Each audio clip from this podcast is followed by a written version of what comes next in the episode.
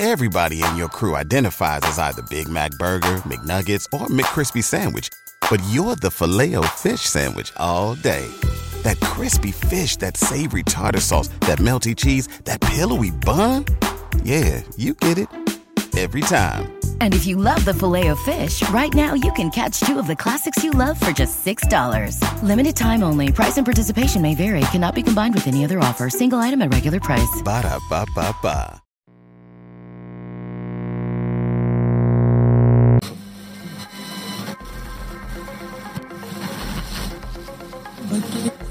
Abgenommen bedauert.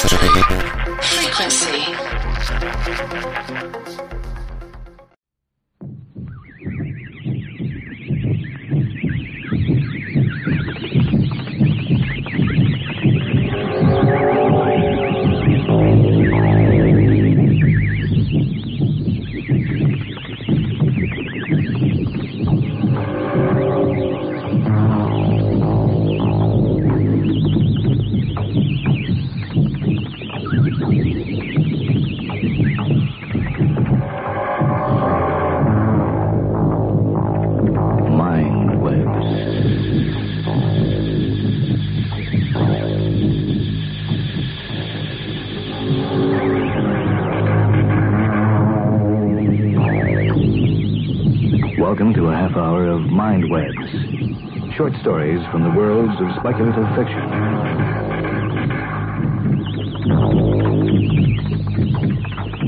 This is Michael Hansen with a Mind Web story from the book The Lurking Fear and Other Stories by H.P. Lovecraft. This is titled Beyond the Wall of Sleep. I've often wondered if the majority of mankind ever paused to reflect upon the occasionally titanic significance of dreams and of the obscure world to which they belong. Whilst the greater number of our nocturnal visions are perhaps no more than faint and fantastic reflections of our waking experiences, there are still a certain remainder whose immundane and ethereal character permit of no ordinary interpretation, and whose vaguely exciting and disquieting effect suggests possible minute glimpses into a sphere of mental existence no less important than physical life, yet separated from that life by an all but impassable barrier. From my experience, I cannot doubt but that man, when lost to terrestrial consciousness, is indeed sojourning in another and uncorporeal life of far different nature from the life we know, and of which only the slightest and most indistinct memories linger after waking. From those blurred and fragmentary memories, we may infer much, yet prove little. We may guess that in dreams, life, matter, and vitality, as the earth knows such things, are not necessarily constant, and that time and space do not exist as our waking selves comprehend them. Sometimes I believe that this less material life is our truer life, and that our vain presence on the terraqueous globe is itself the secondary or merely virtual phenomenon. It was from a youthful reverie filled with speculations of this sort that I arose one afternoon in the winter of 1900-1901 when to the state institution in which I served as an intern was brought the man whose case has ever since haunted me so unceasingly. His name, as given on the records, was Joe Slater, or Slaader. Joe Slater, who came to the institution in the vigilant custody of four state policemen, and who was described as a highly dangerous character, certainly presented no evidence of his perilous disposition when I first beheld him. Though well above the middle stature and of somewhat brawny frame, he was given an absurd appearance of harmless stupidity by the pale, sleepy blueness of his small, watery eyes, the scantiness of his neglected and never shaven growth of yellow beard, and the listless drooping of his heavy nether lip. His age was unknown, since among his kind neither family records nor permanent family ties exist. But from the baldness of his head in front and from the decayed condition of his teeth, the head surgeon wrote him down as a man of about forty. From the medical and court documents, we learned all that could be gathered of his case. This man, a vagabond, hunter, and trapper, had always been strange in the eyes of his primitive associates, yet habitually slept at night beyond the ordinary time, and upon waking would often talk of unknown things in a manner so bizarre as to inspire fear even in the hearts of an unimaginative populace. Not that his form of language was at all unusual. For he never spoke save in the debased patois of his environment. But the tone and tenor of his utterances were of such mysterious wildness that none might listen without apprehension. He himself was generally as terrified and baffled as his auditors, and within an hour after awakening would forget all that he had said, or at least all that had caused him to say what he did, relapsing into a bovine, half-amiable normality like that of other hill dwellers. As Slater grew older, it appeared, his matutinal aberrations had gradually increased in frequency and violence till about a month before his arrival at the institution had occurred the shocking tragedy which caused his arrest by the authorities. One day, near noon, after a profound sleep begun in the whiskey debauch at about five the previous afternoon, the man had roused himself most suddenly with ululations so horrible and unearthly that they brought several neighbors to his cabin, a filthy sty where he dwelt with a family as indescribable as himself. Rushing out into the snow, he had flung his arms aloft and commenced a series of leaps directly upward in the air the while shouting his determination to reach some big, big cabin with brightness in the roof and walls and floor and the loud, queer music far away. As two men of moderate size sought to restrain him, he had struggled with maniacal force and fury, screaming of his desire and need to find and kill a certain thing that shines and shakes and laughs. At length, after temporarily felling one of his detainers with a sudden blow, he had flung himself upon the other in a demoniac ecstasy of bloodthirstiness shrieking fiendishly that he would jump high in the air and burn his way through anything that stopped him. Families and neighbors had now fled in a panic, and when the more courageous of them returned, Slater was gone, leaving behind an unrecognizable pulp-like thing that had been a living man but an hour before. None of the mountaineers had dared to pursue him, and it's likely that they would have welcomed his death from the cold, but when several mornings later they heard his screams from a distant ravine, they realized that he had somehow managed to survive and that his removal in one way or another would be necessary. Then had followed an armed searching party whose purpose, whatever it may have been originally, became that of a sheriff's posse after one of the seldom popular state troopers had by accident observed, then questioned, and finally joined the seekers. On the third day, Slater was found unconscious in the hollow of a tree and taken to the nearest jail, where alienists from Albany examined him as soon as his senses returned. To them, he told a simple story. He had, he said, gone to sleep one afternoon about sundown after drinking much liquor. He had awakened to find himself standing bloody-handed in the snow before his cabin, the mangled corpse of his neighbor Peter Slater at his feet. Horrified, he had taken to the woods in a vague effort to escape from the scene of what must have been his crime. Beyond these things, he seemed to know nothing, nor could the expert questioning of his interrogators bring out a single additional fact. That night, Slater slept quietly, and the next morning he awakened with no singular feature save a certain alteration of expression. Dr. Barnard, who had been watching the patient, thought he noticed in the pale blue eyes a certain gleam of peculiar quality, and in the flaccid lips an all but imperceptible tightening, as if of intelligent determination. But when questioned, Slater relapsed into the habitual vacancy of the mountaineer and only reiterated what he had said on the preceding day. On the third morning occurred the first of the man's mental attacks. After some show of uneasiness and sleep, he burst forth into a frenzy so powerful that the combined efforts of four men were needed to bind him in a straitjacket. The alienists listened with keen attention to his words, since their curiosity had been aroused to a high pitch by the suggestive, yet mostly conflicting and incoherent stories of his family and neighbors. Slater raved for upward of fifteen minutes, babbling in his backwards dialect of green edifices of light, oceans of space, strange music, and shadowy mountains and valleys. But most of all did he dwell upon some mysterious blazing entity that shook and laughed and mocked at him. This vast, vague personality seemed to have done him a terrible wrong, and to kill it in triumphant revenge was his paramount desire. In order to reach it, he said, he would soar through abysses of emptiness, burning every obstacle that stood in his way. Thus ran his discourse until with great suddenness he ceased. The fire of madness died from his eyes, and in dull wonder he looked at his questioners and asked why he was bound. Dr. Barnard unbuckled the leather harness and did not restore it till night when he succeeded in persuading Slater to don it of his own volition for his own good.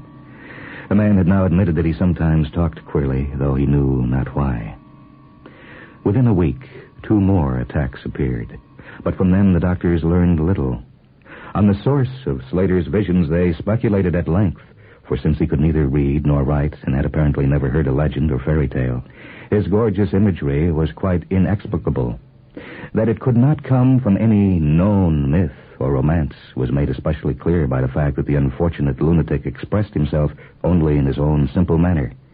He raved of things he did not understand and could not interpret, things which he claimed to have experienced, but were learned through any normal or connected narration. The alienists soon agreed that abnormal dreams were the foundation of the trouble. Dreams whose vividness could for a time completely dominate the waking mind of this basically inferior man. With due formality, Slater was tried for murder, acquitted on the ground of insanity, and committed to the institution wherein I held so humble a post.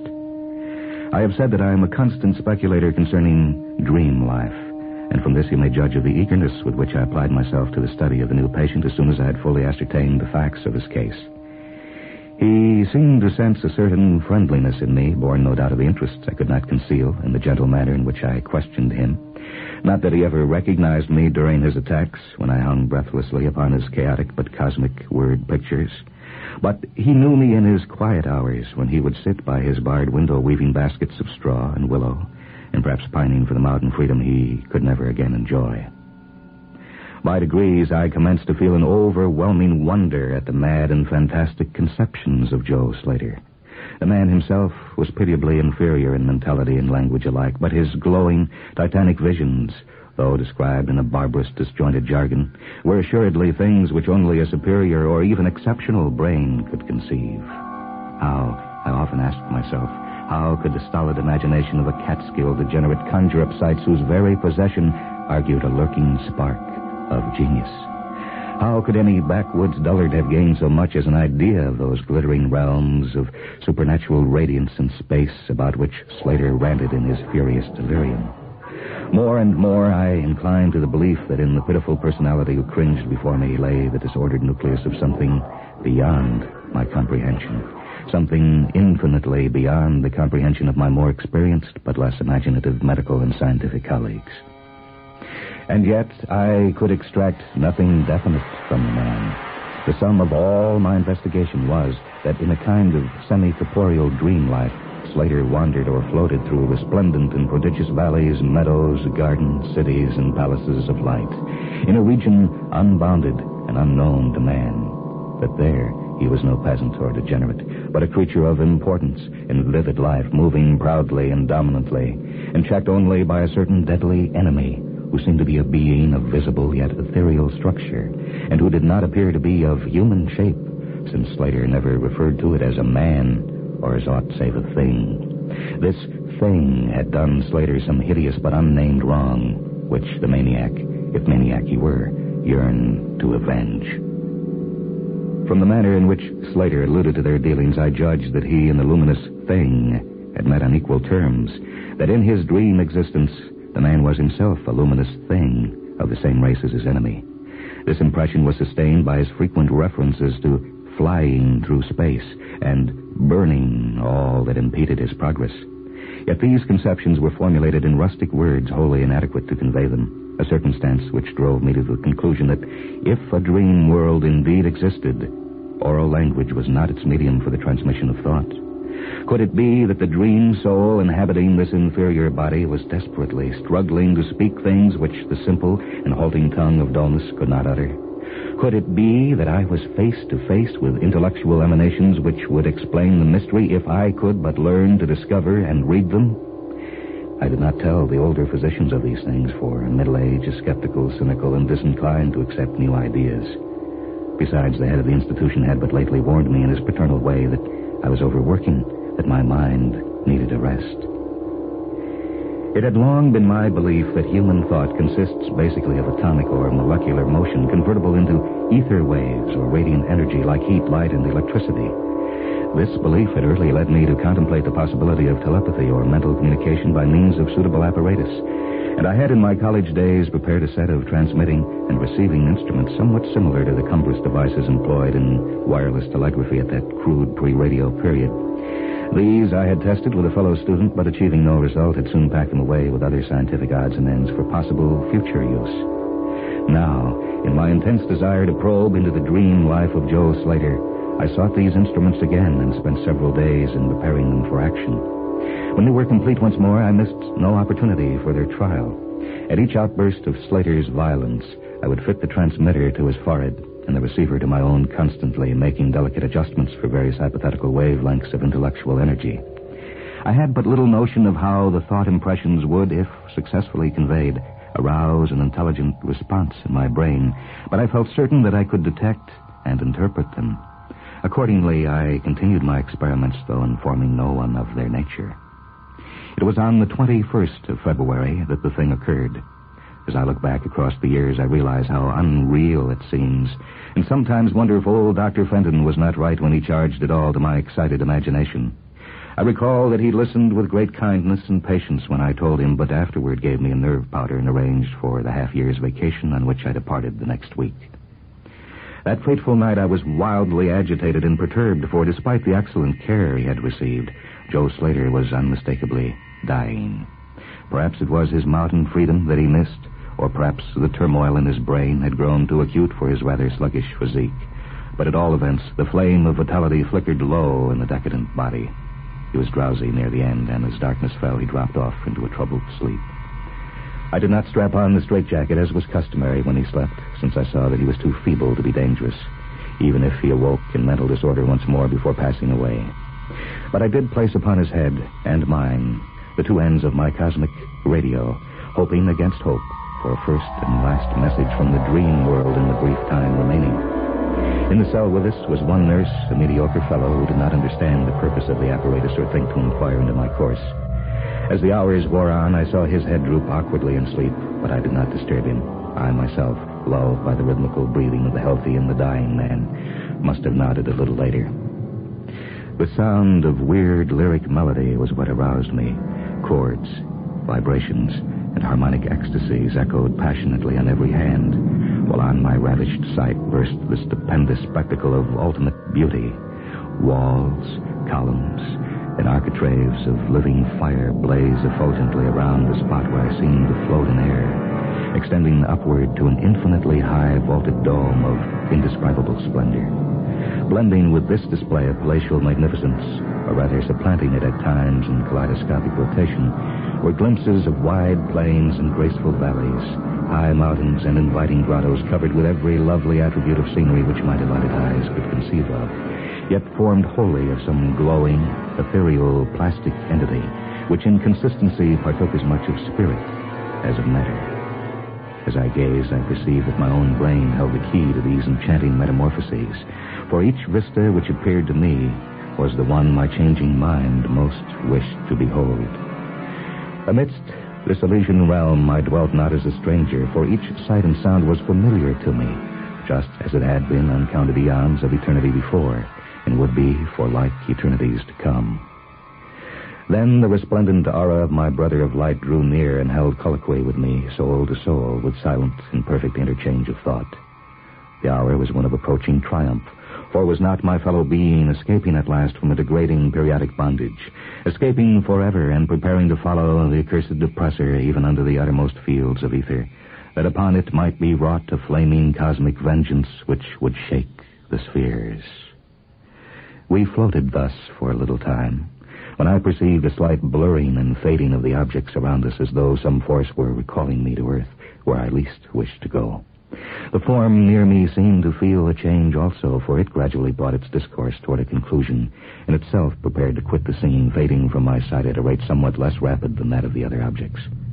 A few more thoughts were exchanged, and I knew that the luminous one and I were being recalled to bondage, though for my brother of light it would be the last time. The sorry planet shell being well nigh spent, in less than an hour my fellow would be free to pursue the oppressor along the Milky Way and past the hither stars to the very confines of infinity. A well-defined shock separates my final impression of the fading scene of light from my sudden and somewhat shamefaced awakening, straightening up in my chair as I saw the dying figure on the couch move hesitantly. Joe Slater was indeed awaking, though probably for the last time. As I looked more closely, I saw that in the sallow cheeks shone spots of color which had never before been present. The lips, too, seemed unusual, being tightly compressed, as if by the force of a stronger character than had been Slater's. The whole face finally began to grow tense, and the head turned restlessly with closed eyes. I did not rouse the sleeping nurse, but readjusted the slightly disarranged headband of my telepathic radio, intent to catch any parting message the dreamer might have to deliver. All at once, the head turned sharply in my direction, and the eyes fell open, causing me to stare in blank amazement at what I beheld. The man who had been Joe Slater was gazing at me with a pair of luminous, expanding eyes whose blue seemed subtly to have deepened. Neither mania nor degeneracy was visible in that gaze, and I felt beyond a doubt that I was viewing the face behind which lay an active mind of high order. At this juncture, my brain became aware of a steady external influence operating upon it. I closed my eyes to concentrate my thoughts more profoundly and was rewarded by the positive knowledge that my long sought mental message had come at last. Each transmitted idea formed rapidly in my mind, and though no actual language was employed, my habitual association of conception and expression was so great that I seemed to be receiving the message in ordinary English. Joe Slater is dead came the soul petrifying voice of an agency from beyond the wall of sleep. My opened eyes sought the couch of pain and curious horror, but the blue eyes were still calmly gazing, and the countenance was still intelligently animated. He is better dead, for he was unfit to bear the active intellect of cosmic entity.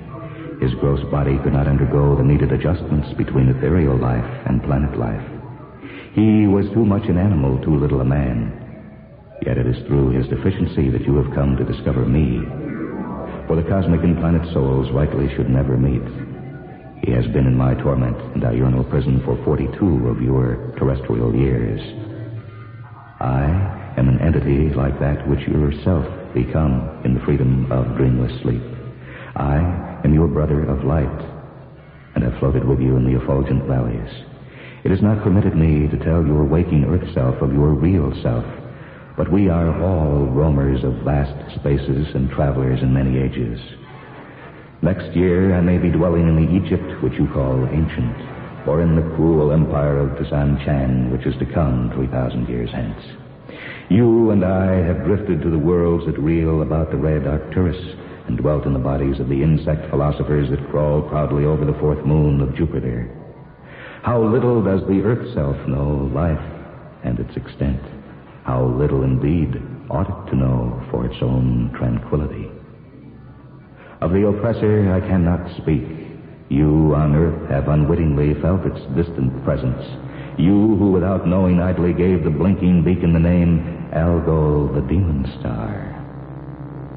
It is to meet and conquer the oppressor that I have vainly striven for eons, held back by bodily encumbrances.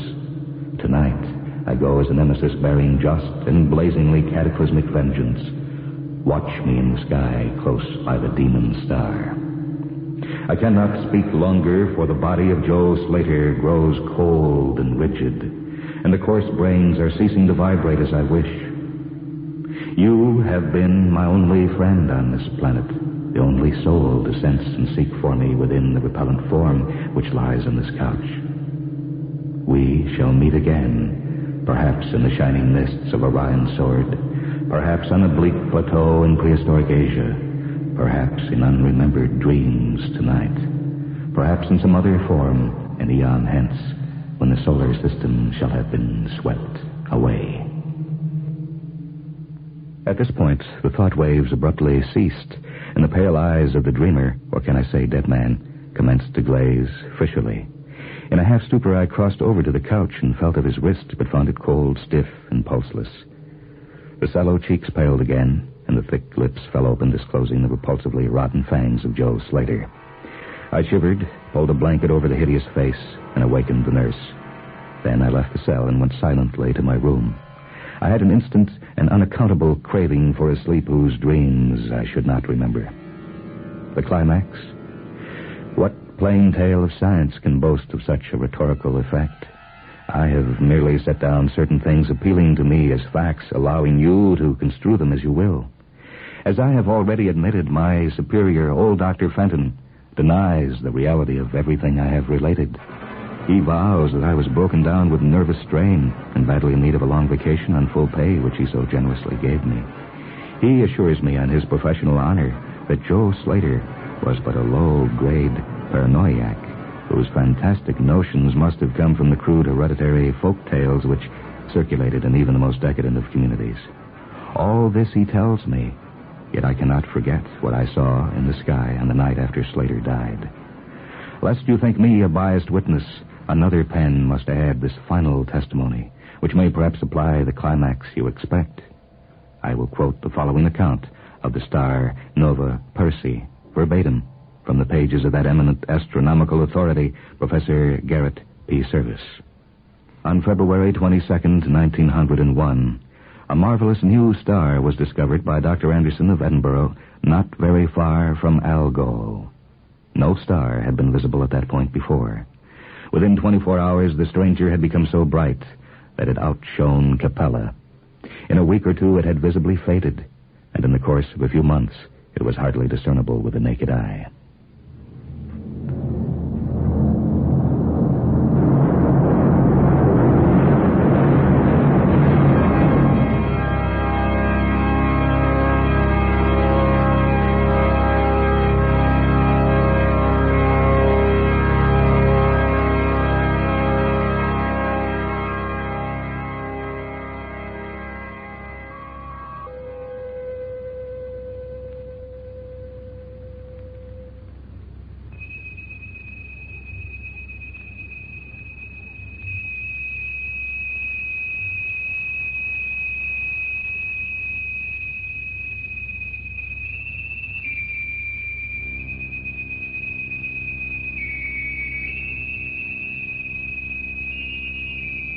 Heard Beyond the Wall of Sleep by H.P. Lovecraft from his book The Lurking Fear and Other Stories. This is Michael Hansen. Technical operation for this program by Dan Schmidt. Mindwebs is a production of WHA Radio in Madison, a service of University of Wisconsin Extension.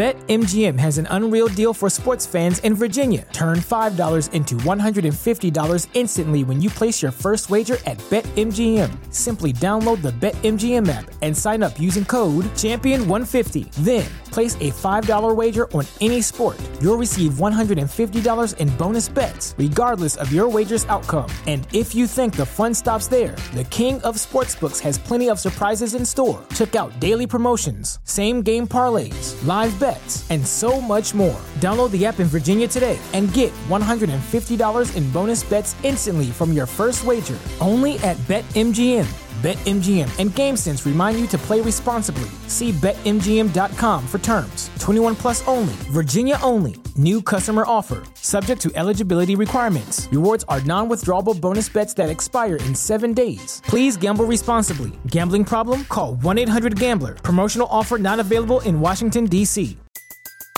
Everybody in your crew identifies as either Big Mac Burger, McNuggets, or McCrispy Sandwich. But you're the filet fish Sandwich all day. That crispy fish, that savory tartar sauce, that melty cheese, that pillowy bun. Yeah, you get it. Every time. And if you love the Filet-O-Fish, right now you can catch two of the classics you love for just $6. Limited time only. Price and participation may vary. Cannot be combined with any other offer. Single item at regular price. Ba da ba ba ba.